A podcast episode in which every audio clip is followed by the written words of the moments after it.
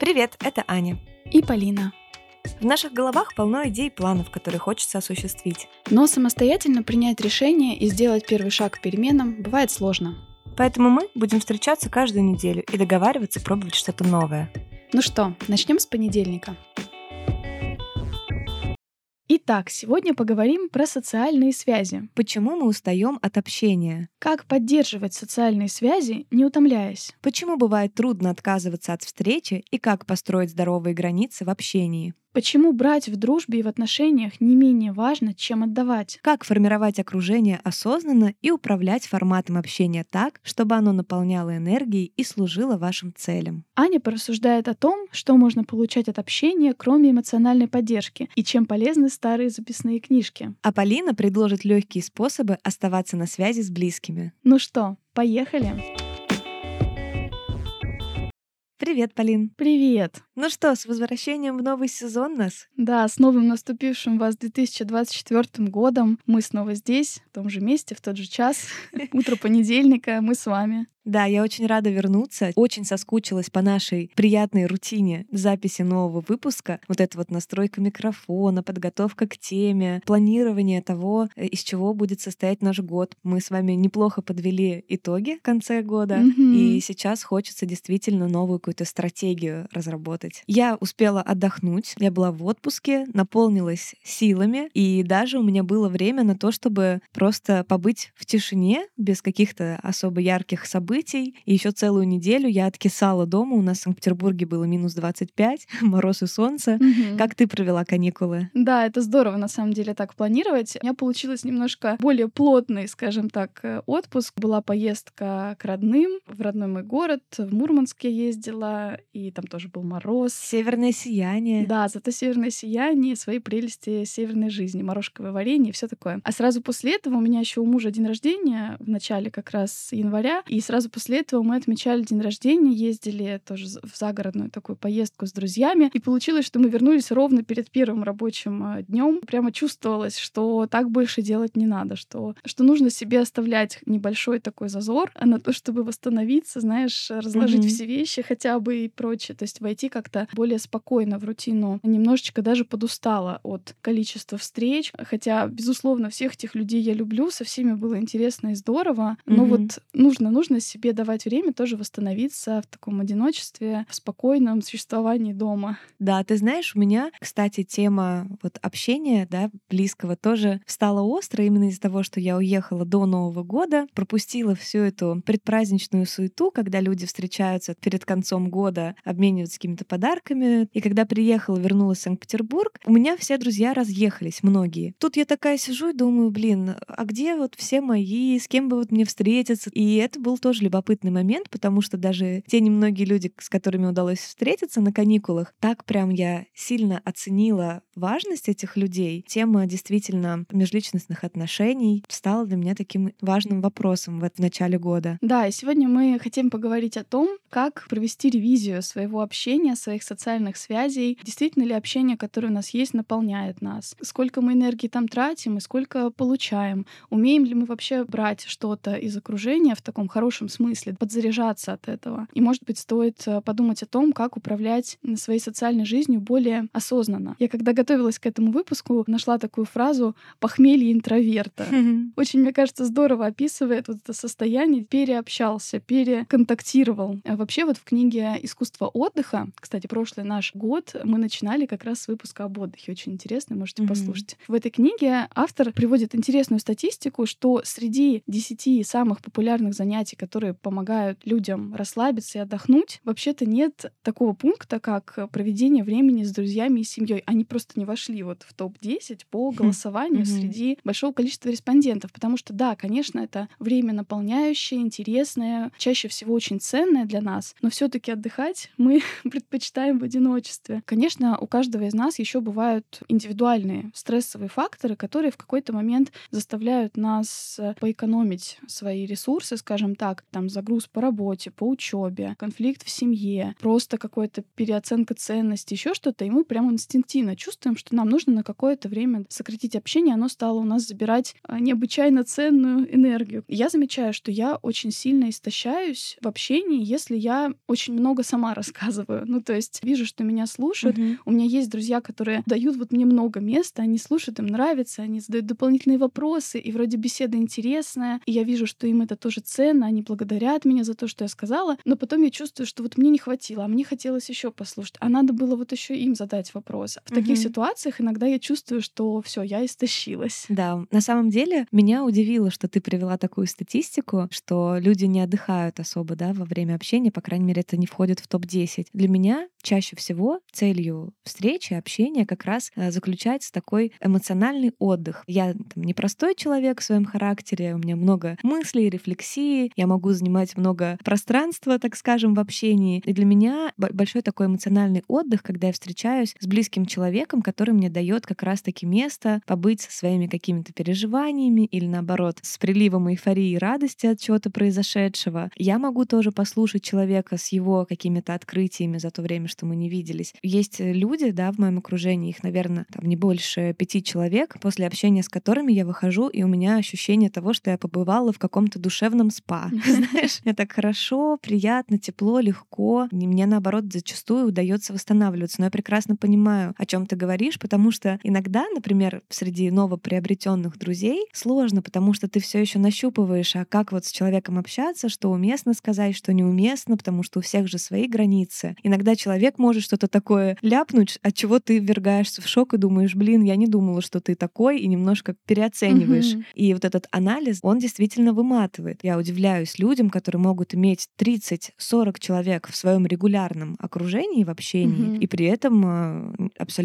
нормально чувствовать себя при этих звонках, встречах, э, каких-то делах совместных. И для них это просто как часть э, рутины обычной жизненной. Угу. Я вот тоже даже для себя написала такую мысль, что мы, наверное, часто устаем в общении от своих же интерпретаций, от своих же предположений, навязчивых даже мыслей о том, mm-hmm. что нам пытаются сказать, что на самом деле имел в виду человек. Тоже, знаешь, такое попытка взять больше, чем нам предложили. То есть нам сказали одно, да, мы пытаемся найти за этим, а что еще? Можно тоже устать от общения, если оно высоко интенсивно эмоционально. Собеседник, э, например, в серьезном состоянии злости, гнева или печали. Понятно, что мы не хотим бросать своих друзей, друзей, когда они находятся в таких состояниях, но бывает, что это правда не просто пережить. Тут, конечно, надо уметь самому справляться тоже с такими эмоциями, и тогда, соответственно, будет место и ресурс для того, чтобы принять их и у другого. Вообще очень здорово, что мы говорим об этом именно вот сразу после праздников. У меня много живых примеров сейчас, как это все происходит mm-hmm. в моей личной жизни. У меня тут была тоже такая ситуация в семье. Я хотела поехать с мужем, с дочкой на рождественскую ярмарку, показать ей красивую новогоднюю атмосферу атмосферу. В каком-то году уже ездили, у нас есть красивые фотографии с подобной ярмарки. И вот очень хотелось повторить. Помнишь, мы тоже как-то говорили, что есть отдых, наполняющий впечатлениями, а есть отдых, помогающий восстановиться. Угу. И вот здесь понятно, что это речь шла про наполнение впечатлениями, и мне так хотелось не упустить это. Это же всего раз в году бывает вот это время праздничное. Хотя, кстати, кто-то скажет, да, но это же каждый год бывает, как мне обычно говорит муж. В общем, мы съездили на ту ярмарку, но это вызвало было много сложностей. То есть там нужно найти парковку в центре, тратить эмоциональные силы на разговор с ребенком, потому что ей дорога не нравится. У нее там случилось детское разочарование с аттракционом на этой ярмарке, там ее не пустили. Потом ты там стоишь, заказываешь э, аппетитный хот-дог, а он моментально остывает. Ну, то есть картинка одна в голове была, а реальные переживания вообще другие. И начинаешь думать, да, анализировать, а вообще все это мне нужно было? И вот что меня конкретно сюда тянуло? Зачем я ехала? Зачем я всех собрала и повезла. Mm-hmm. Я стала думать, что вообще такого важного происходит со мной э, в празднике, что для меня в них э, важно. Я поняла, что вот у меня точно активизируется общительность, мне хочется дарить подарки, мне хочется обмениваться впечатлениями, хочется отметить всех, кто мне дорог, э, сделать им какой-то особенный сюрприз. Праздники, да, для меня точно про то, чтобы отдавать другим. И в то же время есть ситуации в праздниках, да, которые заставляют нарушать свои же границы. Например, вот иногда съесть что-то, за что себя потом ругаешь. То есть, например, не есть там третью порцию шарлотки можно было точно. Или вот как здесь, да, не поехать на ярмарку в этом году, потому что, ну, просто вот объективно нет сил у семьи на это, да, ограничения замечать объективные твоих близких. И мы когда это обсуждали с психологом, я вот поняла, что во мне прямо спорят две Полины с разными потребностями. Такая маленькая Полина, которой не хватило в детстве праздничной суеты, подарков. Мы в моем детстве Новый год не отмечали, и у нас не было таких больших семейных застолий. И я, возможно, именно поэтому сейчас так к этому да, рвусь. Но с другой стороны, взрослой Полине это уже, может быть, так и не нужно. Этой части меня, да, важнее сохранять свои силы, заботиться о семье, оставаться в своих э, полезных привычках, которые она развивает, просто полежать, восстановиться физически. А я туда иду по инерции и ловлю себя уже на полпути, почему я вообще здесь. Я поняла, что этой взрослой Полины я бы вообще даже не услышала, наверное, пока не поговорила об этом с психологом. Мне кажется, что заметить вот такие свои разные потребности психотерапия очень хорошо помогает слышать разные свои части, знать, откуда у них растут ноги,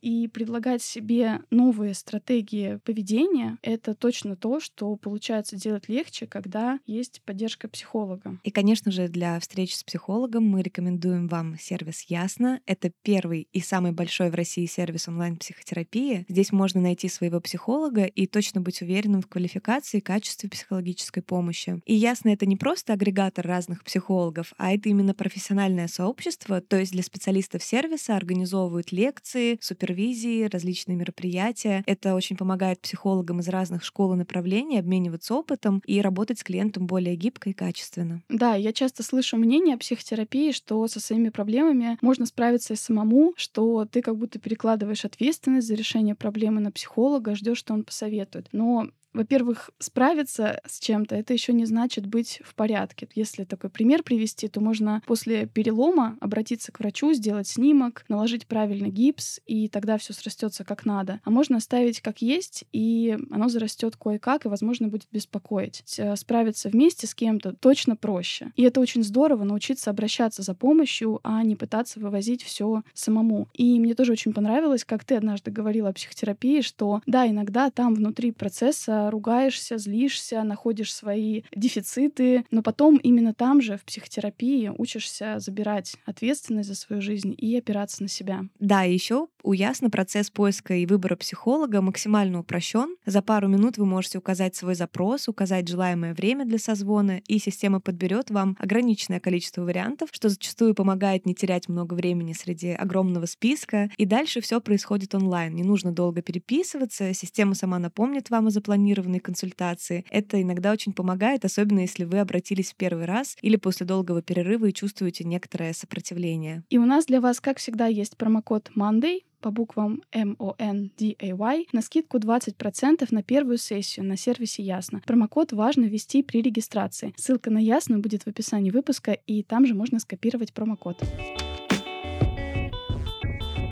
Да, ты очень э, точно заметила в истории про ярмарку, да, и про рождественские праздники. Порой какие-то вещи мы делаем просто по инерции. Сохраняем общение с какими-то людьми просто из-за времени, которое мы общаемся, да. У меня, например, некоторые мои такие старички, дружбы, так скажем, я с ними предпочитаю оставлять общение. Тем не менее, оно у меня очень осознанно. Я его оставляю не просто так. Я понимаю, что мне важно, например, в жизни иметь свидетелей да, моего пути с самого mm-hmm. начала. И в том числе мне важно наблюдать за этими людьми, и важно их развитие, успех, хорошее самочувствие. Такие вот связи я оставляю как добрую традицию, как некоторую такую ретроспективу вообще своего пути и пути близкого человека. И в таком общении я порой замечала, что были этапы такой просадки в том смысле, что, да, любое общение у нас может быть наполняющим или забирающим энергию. Также внутри ты можешь понимать, что больше человек нуждается в тебе, в вашем общении, или ты нуждаешься нуждаешься в человеке. И порой в таких длительных связях есть этапы, когда ты четко осознаешь, что сейчас человек больше нуждается в тебе. Ты понимаешь, что его, например, опыт не особо релевантен твоей ситуации. Ты не можешь его супер внимательно и вдумчиво слушать, потому что он сильно оторван от той реальности, в которой ты сейчас живешь. Но помимо вопроса, что я получаю от человека, я всегда задаю себе вопрос, что я могу дать этому человеку. И меня это тоже наполняет. То есть возможность отдавать для меня является наполняющим, как бы это странно ни, ни звучало звучало, может быть, на первый взгляд. И что забавно, после такого периода, да, достаточно длительного, когда я чувствовала, что человек во мне нуждается больше, и я старалась много отдавать, не знаю, может быть, я себе присваиваю что-то излишнее, но у меня было четкое ощущение, что какие-то семена, которые я сеяла, да, в осознании человека, в его мышлении, старалась как-то направить, дать совет, они потом всходили, и уже мне было интереснее, приятнее, я была более заинтересована в человеке, потому что я видела его развитие, что действительно человек не стоит на месте, и в какие-то моменты были, когда я действительно больше нуждалась в этом общении, и человек оставался рядом, даже понимая, что мне особо нечего больше ему предложить, например. Угу. Да, это, наверное, действительно такая тоже наполняющая тебя вещь, потому что даже вот если говорить о ребенке, многие матери согласятся с тем, что с каждым следующим годом ты уже не видишь вообще границ, наверное, любви к ребенку, потому что ты как раз в него очень много сеешь, много вкладываешь, и тебе интересно, как это все взойдет, не взойдет,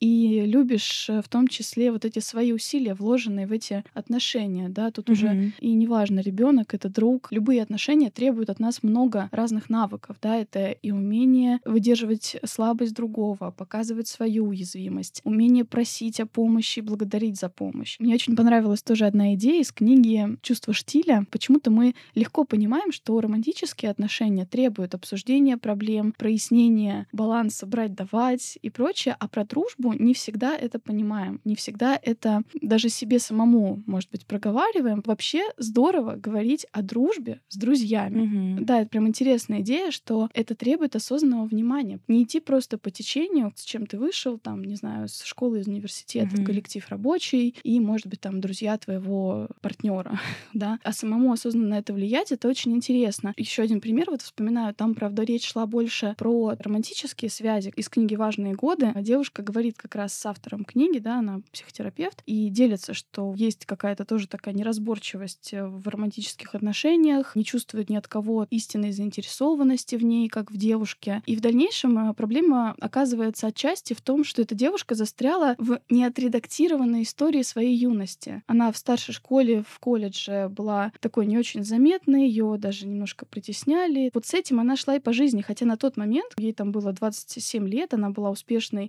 учительницей, любила своих учеников, но вот эта часть ее отношения тянули за собой груз прошлого, где она все время была какой-то не такой для окружения. И она продолжала себя такой чувствовать. Второй важный момент, который ей тоже потом а, подчеркнули, что ей стоит, наверное, сделать, это перейти от поиска того, чтобы быть желанной для кого-то, к тому, чтобы желать самой. Угу. Тоже, да, вот как раз это про такой осознанный выбор, а задуматься о том, что ты вообще хочешь видеть в людях, которые тебя окружают. Да, это, знаешь, как есть такая фраза, что в юности, когда я шла на свидание, я думала, как бы понравиться человеку. Сейчас, когда я иду на свидание, я думаю, вот бы он мне понравился.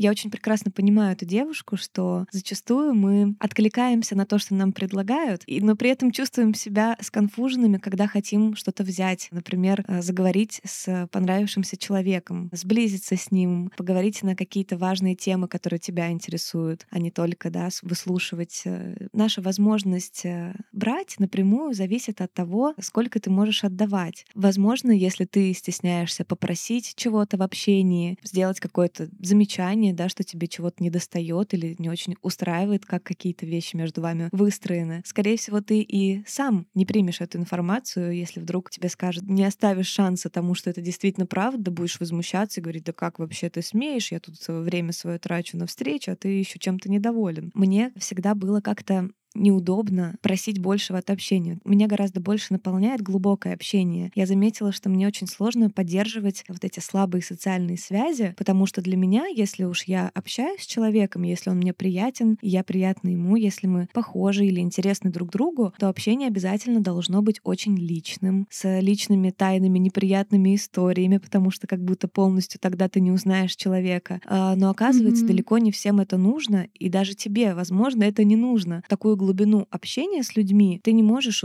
вывести там со всеми. Плюс-минус у нас э, окружение порядка 50 человек в среднем, да, из тех, с кем мы коммуницируем э, плюс-минус регулярно. Если вы с каждым из э, людей будете общаться так глубоко, пропускать через себя, это вымотает. Емкости не хватит. Да, правда, это очень утомит. И я очень учусь оставлять вот эту грань между тем, чтобы не делать общение просто формальным, когда вы «Привет, как дела?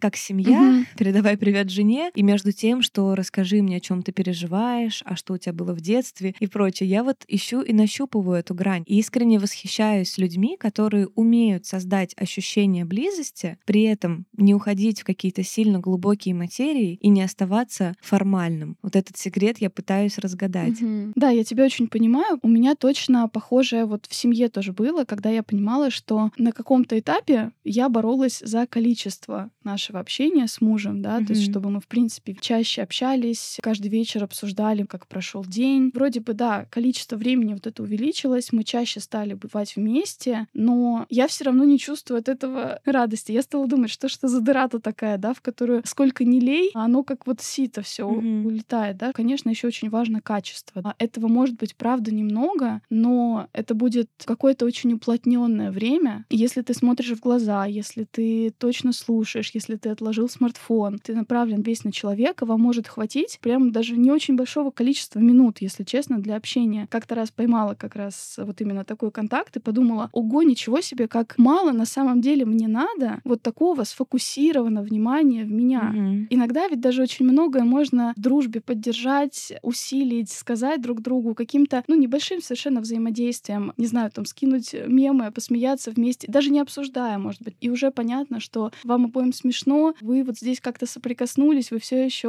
на одной волне. Это mm-hmm. важно и интересно. А мне тоже пришлось учиться вступать в контакт без надежды на то, что он будет очень долгим и очень глубоким. Даже мне кажется, у нас с тобой так бывает, что я, например, тебе не пишу, потому что знаю, что мы с тобой как начнем разговаривать, так это, знаешь... Надолго. Да, я в книгах, вот, которые читала к этому выпуску, очень много примеров нашла. Ловить вот эти маленькие окошки времени и не бояться делать прикосновения совсем коротким. Есть, например, такой лайфхак, допустим, привязать вот это действие, написать пару коротких сообщений своим близким, привязать это к какому-то моменту. Например, вот там девушка приводила пример, она часто летала в командировке, и вот у нее был прям ритуал сесть э, в самолет и до того, как скажут включить авиарежим, написать всем своим близким по чуть-чуть, да, какие-то приятные слова. Mm-hmm. Или, например, за утренним кофе просмотреть ленту и именно сфокусироваться на своих близких друзьях, например, прокомментировать им какие-то их посты. Вот это, кстати, интересный момент, что мы часто просто, да, листаем, например, социальные сети, используя тоже их вроде как для поддержания контакта и связи, но мы крайне редко там отдаем а, что-то, кроме, ну, может быть, лайка или реакции, mm-hmm. да. А вот именно написать комментарий, это точно замечается. Я, например, прекрасно вот знаю тот круг людей тоже, которые мне часто отвечают на мои посты, и это могут быть даже не то, чтобы очень близкие мои друзья, но они уже входят в какой-то вот мой близкий круг в этой социальной сети. Я э, жду от них тоже реакции, mm-hmm. и им ее тоже даю в ответ. И часто это вот очень интересно, помогает а, те самые, да, слабые тоже связи поддерживать, да? активировать слегка, да, поддерживать. Кстати, еще очень хорошая идея объединять компании за каким-то занятием, которое, например, ты любишь и, скорее всего, тоже понравится этим людям. Я, например, регулярно раньше, вот сейчас у меня как-то тоже не особо есть на это энергия, но раньше я создавала регулярно какие-то поводы нам собраться с коллегами в неформальной обстановке. Приглашала их э, в гости к себе, там, на суши, например, э, или приглашала их на квест, говорила, давайте все пойдем на квест. То есть это то, что я любила и так делать, мне нужна как раз для этого компания, и можно совместить приятное с полезным со всеми своими коллегами, пообщаться в непринужденной обстановке, что вам в том числе поможет плодотворно сотрудничать вместе, работать. Или разные компании девчонок объединять, пойти вместе на стендап. Вы можете пойти, ты и одна твоя подруга, с которой вы, да, познакомились при других обстоятельствах, но также у твоей подруги есть свои подруги, с которыми она редко виделась, и у тебя есть тоже свои подруги. И вот так вот сметчить эти компании, пойти, например, шестером, вы переобщаетесь, тоже познакомитесь,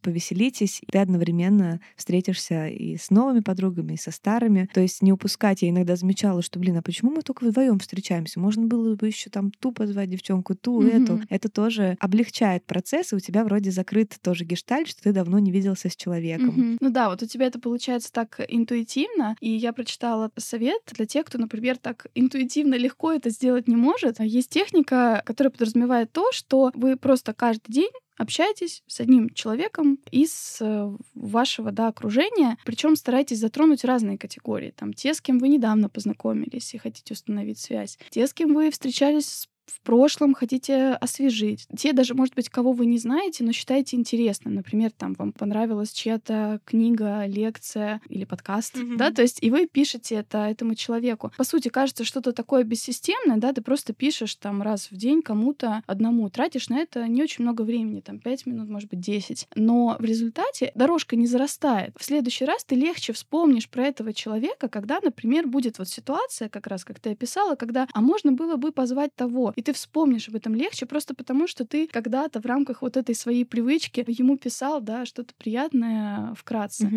Мне кажется, интересная идея. Да, и еще по поводу системности и наоборот хаотичности связей. Я вдруг поняла, что все мое социальное взаимодействие держится только на какой-то душевной привязанности в основном. То есть тебе просто близок человек, симпатичен, это время, которое вы там вместе провели, ваши воспоминания совместные, еще что-то. Но я совершенно опускаю тот фактор здорового нетворкинга. У нас был целый выпуск, связанный с нетворкингом, обязательно послушайте, он очень интересный, большой отклик получил. Наверняка, если вы такую легкую ревизию проведете и как минимум напишите какие-то сферы интересов своих, да, например, я хочу в 2024 году начать играть в большой теннис, купить квартиру, и выстроить там семейные отношения какие-то, да, со своим возлюбленным, например. Это я про себя, да, так небольшой спойлер рассказала. И вы не просто начинаете самостоятельно искать э, теннис, какого-то тренера нанимать, э, что-то в какие-то незнакомые группы вступать, где вы никого не знаете, а вы, например, можете подумать, кто еще у вас из друзей такой спортивный, кто из них, например, уже сделал то, что вы собираетесь, да, купил квартиру или уже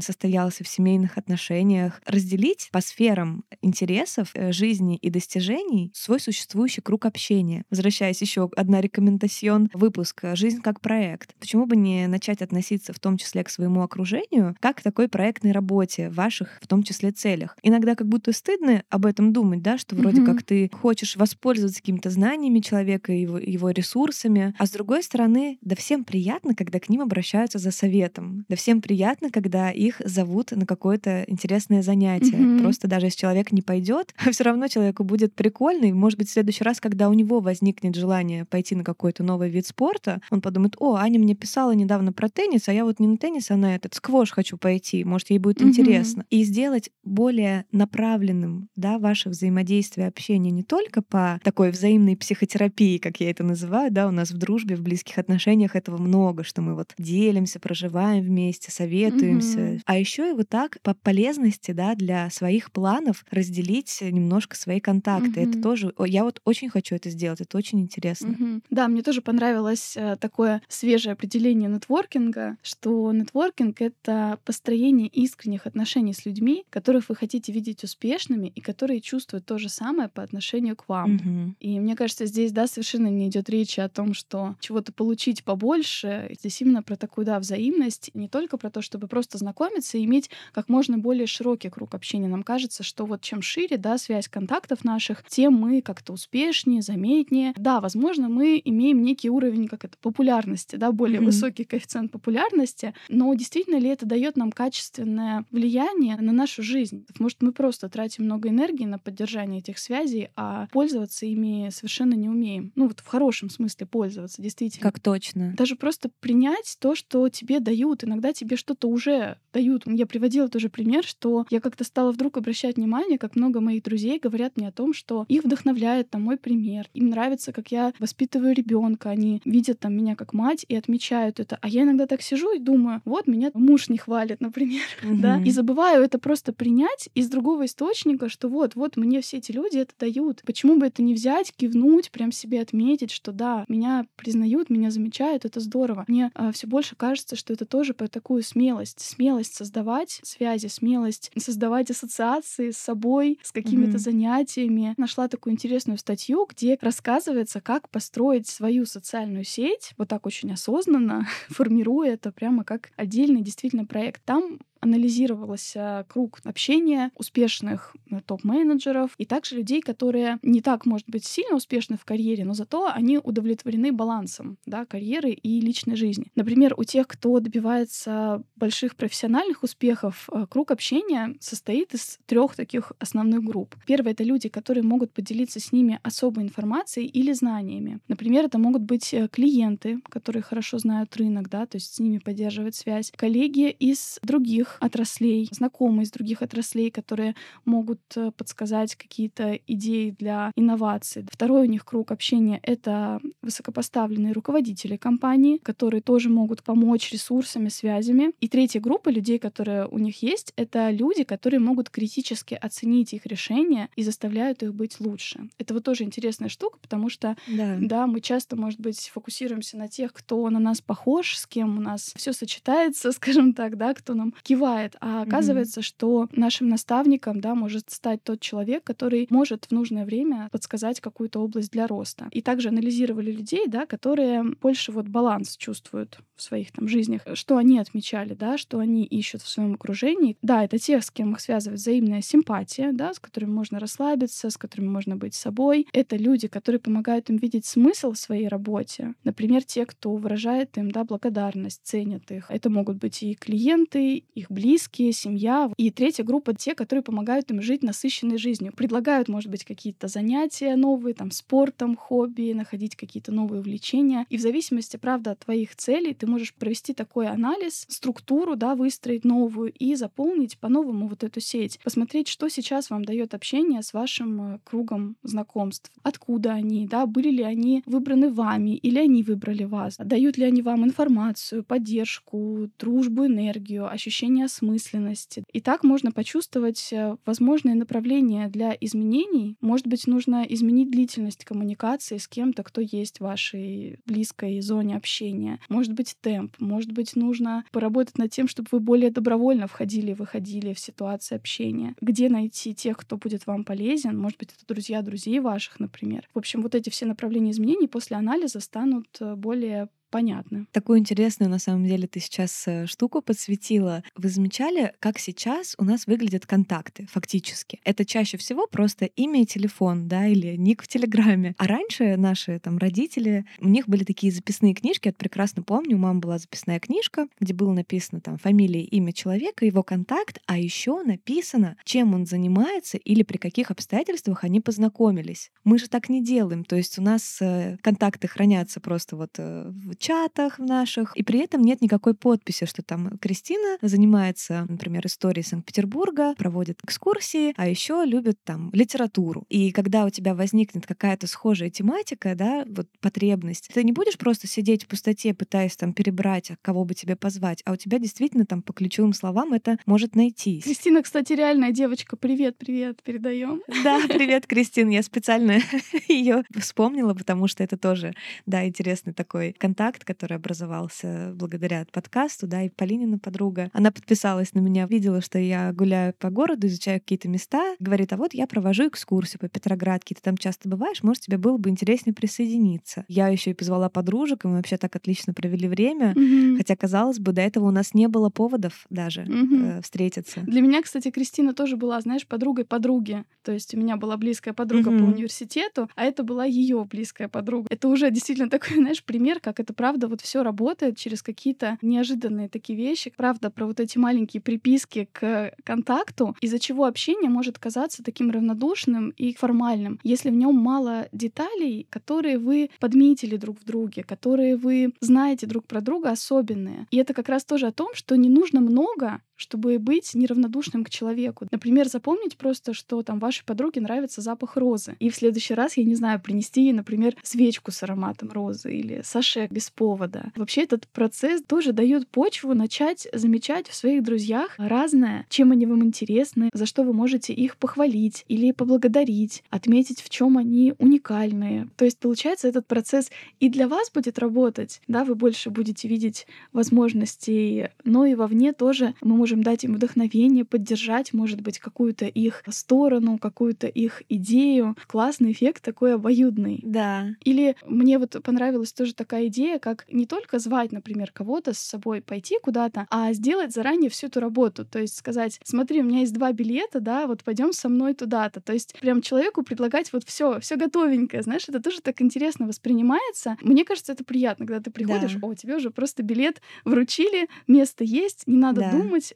все готово. Как мы с тобой тогда в кино ходили. Да, такие детали, которые сделают качественно ваше общение другим. И для этого, конечно, нужно, правильно ты говоришь, замечать какие-то штуки, замечать, кто больше как любит общаться. Например, кто-то больше любит э, видеосвязь, чем писать э, сообщения. И одному человеку ты пишешь сообщение «Привет, как дела?», а другому записываешь кружочек в Телеграме, чтобы стартануть. Да, у меня есть такая подружка, которая меня приучила буквально кружочком. Я до того, как мы с ней стали общаться, никогда вообще не использовала кружочки в Телеграме, а с ней использовала, привыкла, и это, оказывается, подошло многим людям. И мне, оказывается, это нравится больше, чем текстовые сообщения. Еще такой классный момент, кстати, когда ты приглашаешь, да, вот мне, например, очень важно чувствовать какую-то персонализацию. Вот я не люблю вот эту формальность, что меня позвали до кучи, или что меня позвали, потому что не было других вариантов. Я даже если хочу пойти, меня может это обидеть. Ну вот такой я человечек. вот. Но когда человек говорит, а я вот знаю, что ты вот это любишь, я видела у тебя, ты там вот была, то есть что-то, что показывает, что человек не просто так тебя выбрал от безысходности, а что он именно предполагает, что тебе это может понравиться, и он хотел бы именно с тобой это разделить, потому что ты там этим интересуешься. Это очень здорово. Финальный такой момент хотела бы в этой теме подсветить. Ты сказала интересную штуку, когда называла такие пресеты, то есть схемы, по которым люди выбирают круг общения. Там был такой пункт — люди, которые тебе подсвечивают точки роста, да, которые с критическим мышлением. Это очень интересный момент, потому что интуитивно, разумеется, мы стремимся к позитивному опыту общения. Мы хотим, чтобы нас поддерживали и одобряли, чтобы с нами были согласны, чтобы на нас были похожи. Моя руководитель говорит, что она нанимает людей, когда у нее есть такой небольшой критерий, она с настороженностью относится к ситуациям, когда она в полном восторге от человека.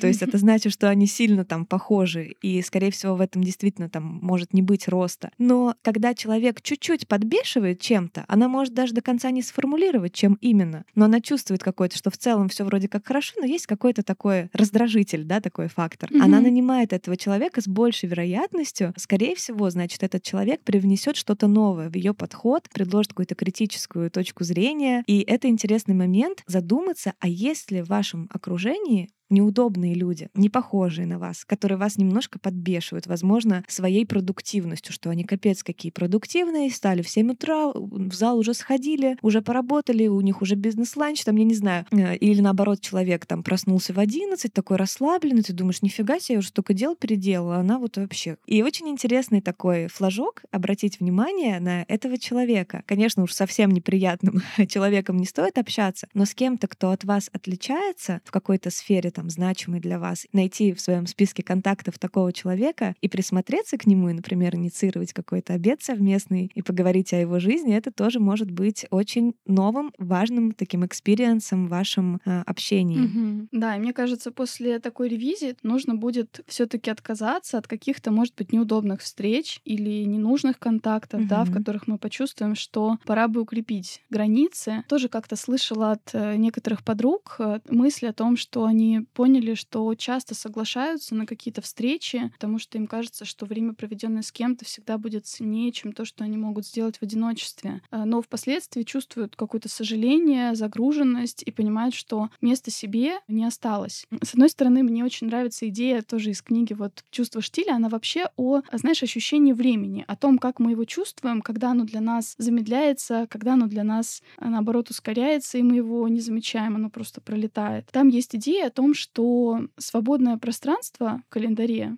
должно нам нравиться. Нас оно должно не пугать. Автор книги хотела встретиться с топ-менеджером какой-то компании и готовилась к тому, что, позвонив, она услышит, что у него там есть какое-то 15-минутное окошко через две недели. Угу. К ее удивлению, он э, буквально там с ней согласился поговорить через там пару часов. Она удивилась и потом об этом спросила, да, как так, почему у тебя столько свободного времени? Он э, сказал, что считает основной такой идеей, что ему нравится свободное пространство в его календаре. Многие из нас жалуются на загрузку загруженность, на то, что у нас очень много всяких э, дел и занятий, но очень немногие из нас действительно освобождают свое время. Мы отдаем предпочтение делам, потому что нам нравится, когда мы что-то делаем, мы чувствуем себя полезными, продуктивными. Особенно если это что-то в нашем календаре связано с другими людьми, то это автоматически, да, где-то наверху по шкале важности, и мы уже не анализируем, насколько оно заслуживает нашего внимания или нет. Это хорошо, например, в случае, когда ты хочешь э, заставить себя идти в спортзал, и у тебя там встреча с тренером, да, например.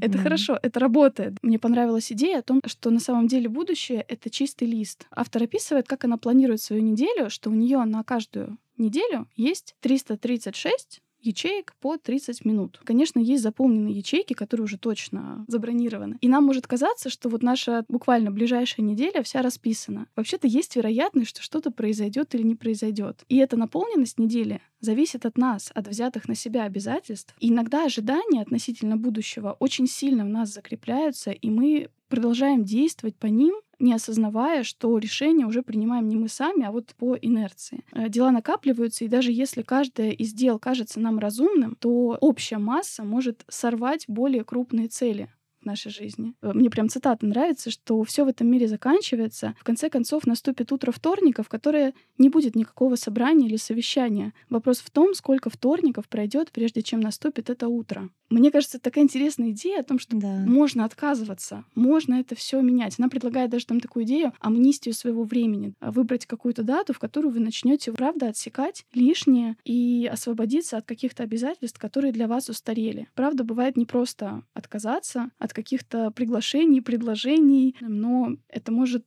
изменить э, сильно вашу жизненную колею. Да. Бывает даже так, что ты отказываешься от какой-то встречи, общения и чувствуешь э, вину, потому что вроде как тебе человек со всей душой, да, и тебе, с одной стороны, приятно, mm-hmm. что тебя пригласили, а тебя вспомнили, а с другой стороны, вдруг можешь понять, что не можешь ты отдать предпочтение этому человеку. И если это уже не в первый раз, не во второй, а в третий, признаться себе в том, что ты больше не предпочитаешь это общение или пока не предпочитаешь это общения. Да, это тоже то, о чем мы говорили в конце года, что можно сменить э, статус э, в отношениях. Где-то вы были близкими друзьями, да, там лучшими друзьями, но в какой-то момент ваш статус немного изменился, и далее вы продолжите общение в статусе хороших приятелей, и этого достаточно вам. И это в первую очередь важно, ваше удовлетворение от общения, потому что все равно на первом месте, в общем-то, стоим мы сами для себя, и нельзя вечно обслуживать чьи-то интересы в ущерб своим предпочтениям. Mm-hmm. И не стоит испытывать вину за это, отказываться от человека вовсе. Не обязательно говорить человеку, извини, мы больше не можем с тобой быть друзьями. Порой просто самому себе признаться, что этого человека ты больше не чувствуешь как близкого друга, может быть освобождающим. Угу. Ну да, или может быть какие-то практики для себя взять в привычку, например, в 9 вечера ставить э, телефон в авиарежим, чтобы уже, например, никто тебе не писал, да. Чаще всего, кстати, мир не рухнет.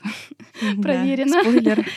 Да, да, если ты чувствуешь, что, например, по работе было много взаимодействия, а у нас сейчас в разных профессиях мы стали больше общаться. Знаешь, даже интересно бывает выгорание от видеосвязи. Я прочитала, почему, кстати, интересно такой момент, что угу. видеосвязь утомляет мозг больше, чем живой разговор, потому что когда мы вживую говорим, мозг анализирует еще очень много невербальной информации, и некоторые слова он может, ну, как бы пропустить, но ему в целом все равно все ясно, он, угу. он получает полную картину. Но когда видеосвязь идет, а если там еще и качество сигнала, например, плохое, да. то невербальных сигналов меньше, и мозг... Мы супер внимательны. Да, да, мозг ищет их, но не может найти, их нет. Он слышит только, по сути, речь, ну и немножко мимику. То есть, например, язык тела уже не видит, какие-то мини там движения глаз не видно. И мозгу тяжело, он прям перенапрягается вот на этих зумах. А по поводу отказа, отстаивания тоже своих границ, своих потребностей в отношениях, тоже идея. Это из книги «12 правил жизни». Ты знаешь тоже, наверное, принцип «возлюби ближнего как самого угу. себя». Поступай с другим, как ты хотел бы, чтобы поступали с тобой. Такой считается, ну, как бы принцип полезный, да, для общения, для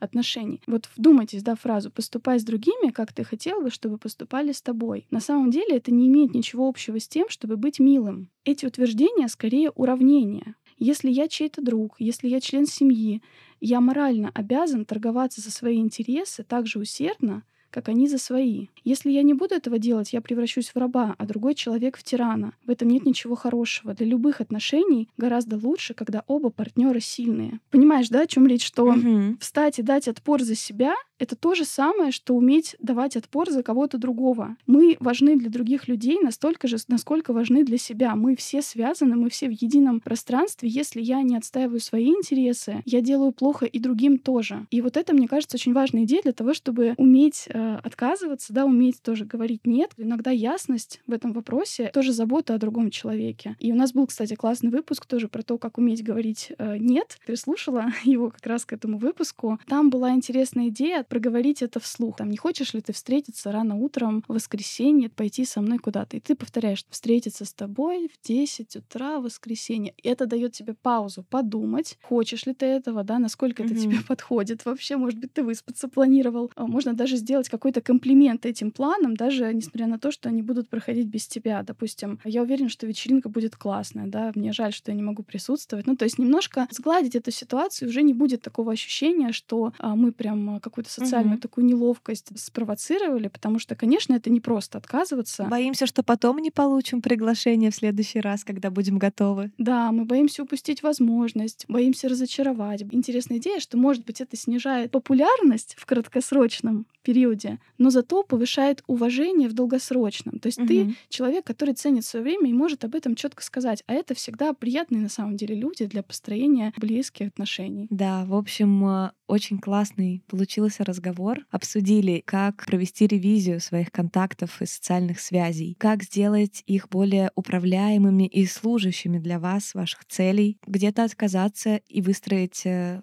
границы при необходимости. Мне кажется, это очень важным интересным фокусом для меня на 2024 год. Я никогда не уделяла такое внимание именно сконцентрированное своему окружению, своим социальным связям. Действительно, были больше стихийные и отвечали моим потребностям эмоциональным, чем более таким прикладным. И в этом году мне хотелось бы формировать э, свои связи, служащие для моих целей. Конечно же, да, важно не забывать э, тоже быть полезным где-то человеку, да, предлагать что-то, понимать, что вот в этом вы можете быть для него опорой, поддержкой, экспертом. Мне очень нравится, я хотела бы взять это как челлендж, э, сделать такую записную книжку с контактами, где ты выписываешь э, всех своих ближайших, среднего круга людей и такие спящие связи, так называемые, подписываешь их сферу деятельности, интересов, либо при каких обстоятельствах вы познакомились по своим целям на 2024 год, намечаете, с каким человеком вам было бы интересно разделить эти занятия или встретиться за чашкой кофе и поговорить о его опыте в этой сфере. Мне кажется, это прям очень прикольно будет. Я никогда так не делала, и вот хочу попробовать. Да, мне кажется, прекрасная идея для сегодняшнего челленджа. А в январе кто-то планирует весь свой год или там ближайшие полгода. Мне кажется, очень здорово выбрать какое-то действие, которое будешь совершать именно в сфере отношений. Может быть, если вы этого раньше никогда не делали, это будет точно свежим дыханием.